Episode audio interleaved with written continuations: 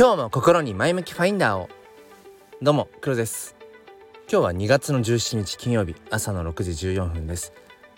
なんか寒さのピークが去ったような気がしているんですがなんか毎年それに騙されているような 気がするんですよね。おなんかもう春来たとか思ってたらまたドーンと寒くなるとかね。はい皆さん要注意でございます。というところで、えー、だいぶもう何でしょう。あの鼻の穴の中にどんぐりが詰まってますっていうのはなんか過ぎ去った気はしますね。うん、自分でも喋っててこう鼻からちゃんと 声が抜けていくっていうか、うんまあ、まだちょ100%じゃない気がするんですけどはいだいぶね自分の声が戻ってきてホッとしているところです。まあ、そんなこんなで、えー、今日はですねジタバタすんなよっていう そんな話をしていきたいと思います。えー、よければお付き合いください。このチャンネルは切り取った日常の一コマからより良い明日への鍵を探していくチャンネルです。本日もよろしくお願いいたします。皆さんジタバタしていますか？どうでしょうね。僕も僕もというかジタバタしてる気がするんですね。うん。で、まあ、突然抽象的すぎますよね。まあ仕事もそうだしうん。まあ子育てもそうかもしれないしまあ、あとは NFT フォトグラファーとして NFT クリエイターとしての活動もそうかもしれないけどまあなんかもがいてますよね日々ね。おかしいな。なんでこれこうならないんだろう。よしじゃあこうしてみようみたいな。日々本当にトライアンドエラー、うん、トライトライアルエラーらしいですね。あれ。正しくはね、まあ、別にいいんだけど。伝わればいいんだけど。うん。そうそう。本当にジタバタしてるなと思って。でまあ一応結論から言うとジタバタしないためにはどうしたらいいかっていうのはなんとなく自分では分かっていてそれ何かっていうと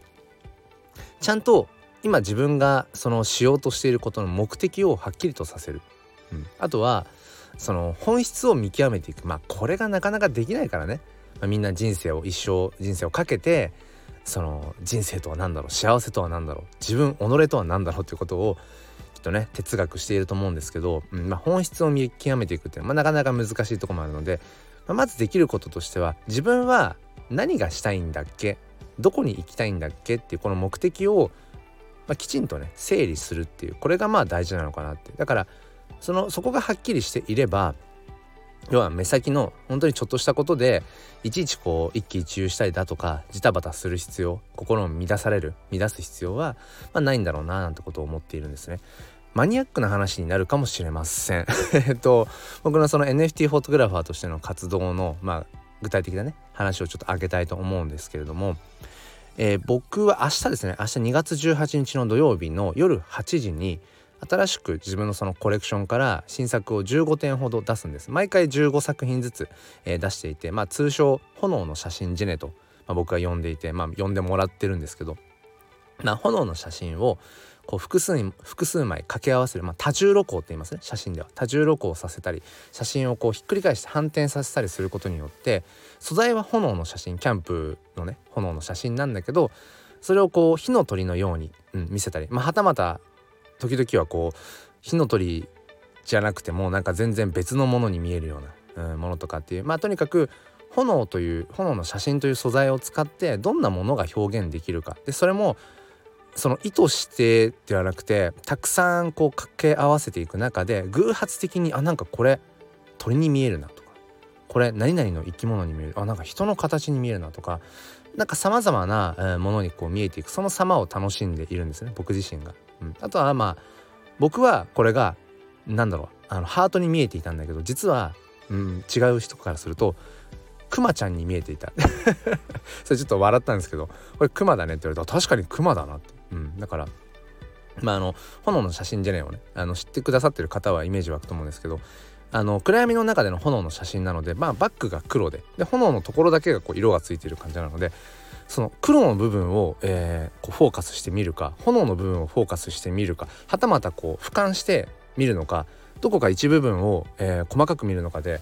いろんなやっぱ視点があるなって。だからこの「炎の写真ジェネ」という作品を通して、まあ、いろんな人たちとこう対話ができるこの面白さ、うん、そのあそれぞれ見方が違う。そもそも価値観が形成される土台として人それぞれの見方ものの見方の角度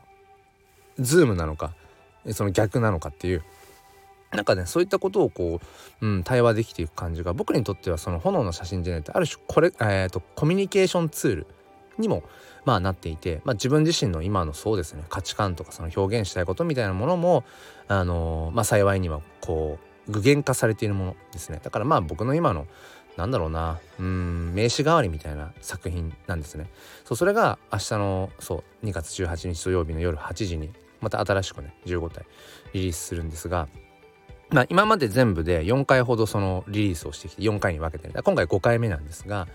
今まではその要は NFT をこうじゃあリリース販売しますで、まあ、すぐに売り切れるかどうかちゃんと完売するかどうかみたいなところって結構気にしてたんですが明日の場合はえーと、完売するかどうかっていうのはさして重要ではなくてまあそのすぐに完売するかどうかっていうのは重要ではなくてでそれっていうのは目的が僕の中で別にあってそれは何かというと今まで僕のその「炎の写真ジェネ」というコレクションの、えーと、作品をね、えーと、持っていない人まあホルダーさんって言ったりしますか？そのホルダーさん今までにいなかったホルダーさんが何人ぐらい増えるかっていうところが今回僕にとっては関心事なんですよ。だから15体がもう即完売するかっていうところじゃなくてそう、うん、誰がそれを買ってくれるかっていうそこにすごくフォーカスを今回自分の中ではしているのでももちろんねすぐ完売したらそれ嬉しいんだけど嬉しいんだけどそこが第一目的ではないっていうこの「炎の写真ジェネ」というコレクションを、えー、その15体ずつね、まあ、月に1回か2回ぐらいずつ今増やしていってる段階で今7、えー、70弱ぐらいなんですが、まあ、これをこう徐々に徐々に増やしていく目的は何だろうって考えた時にやっぱりうん新しい方とこうやっぱその関わる人を増やしていきたいっていう思いがあるんですね。これはこの炎の写真じゃないというものを通してやっぱりいろんなことを、えー、ディスカッションしたいしね。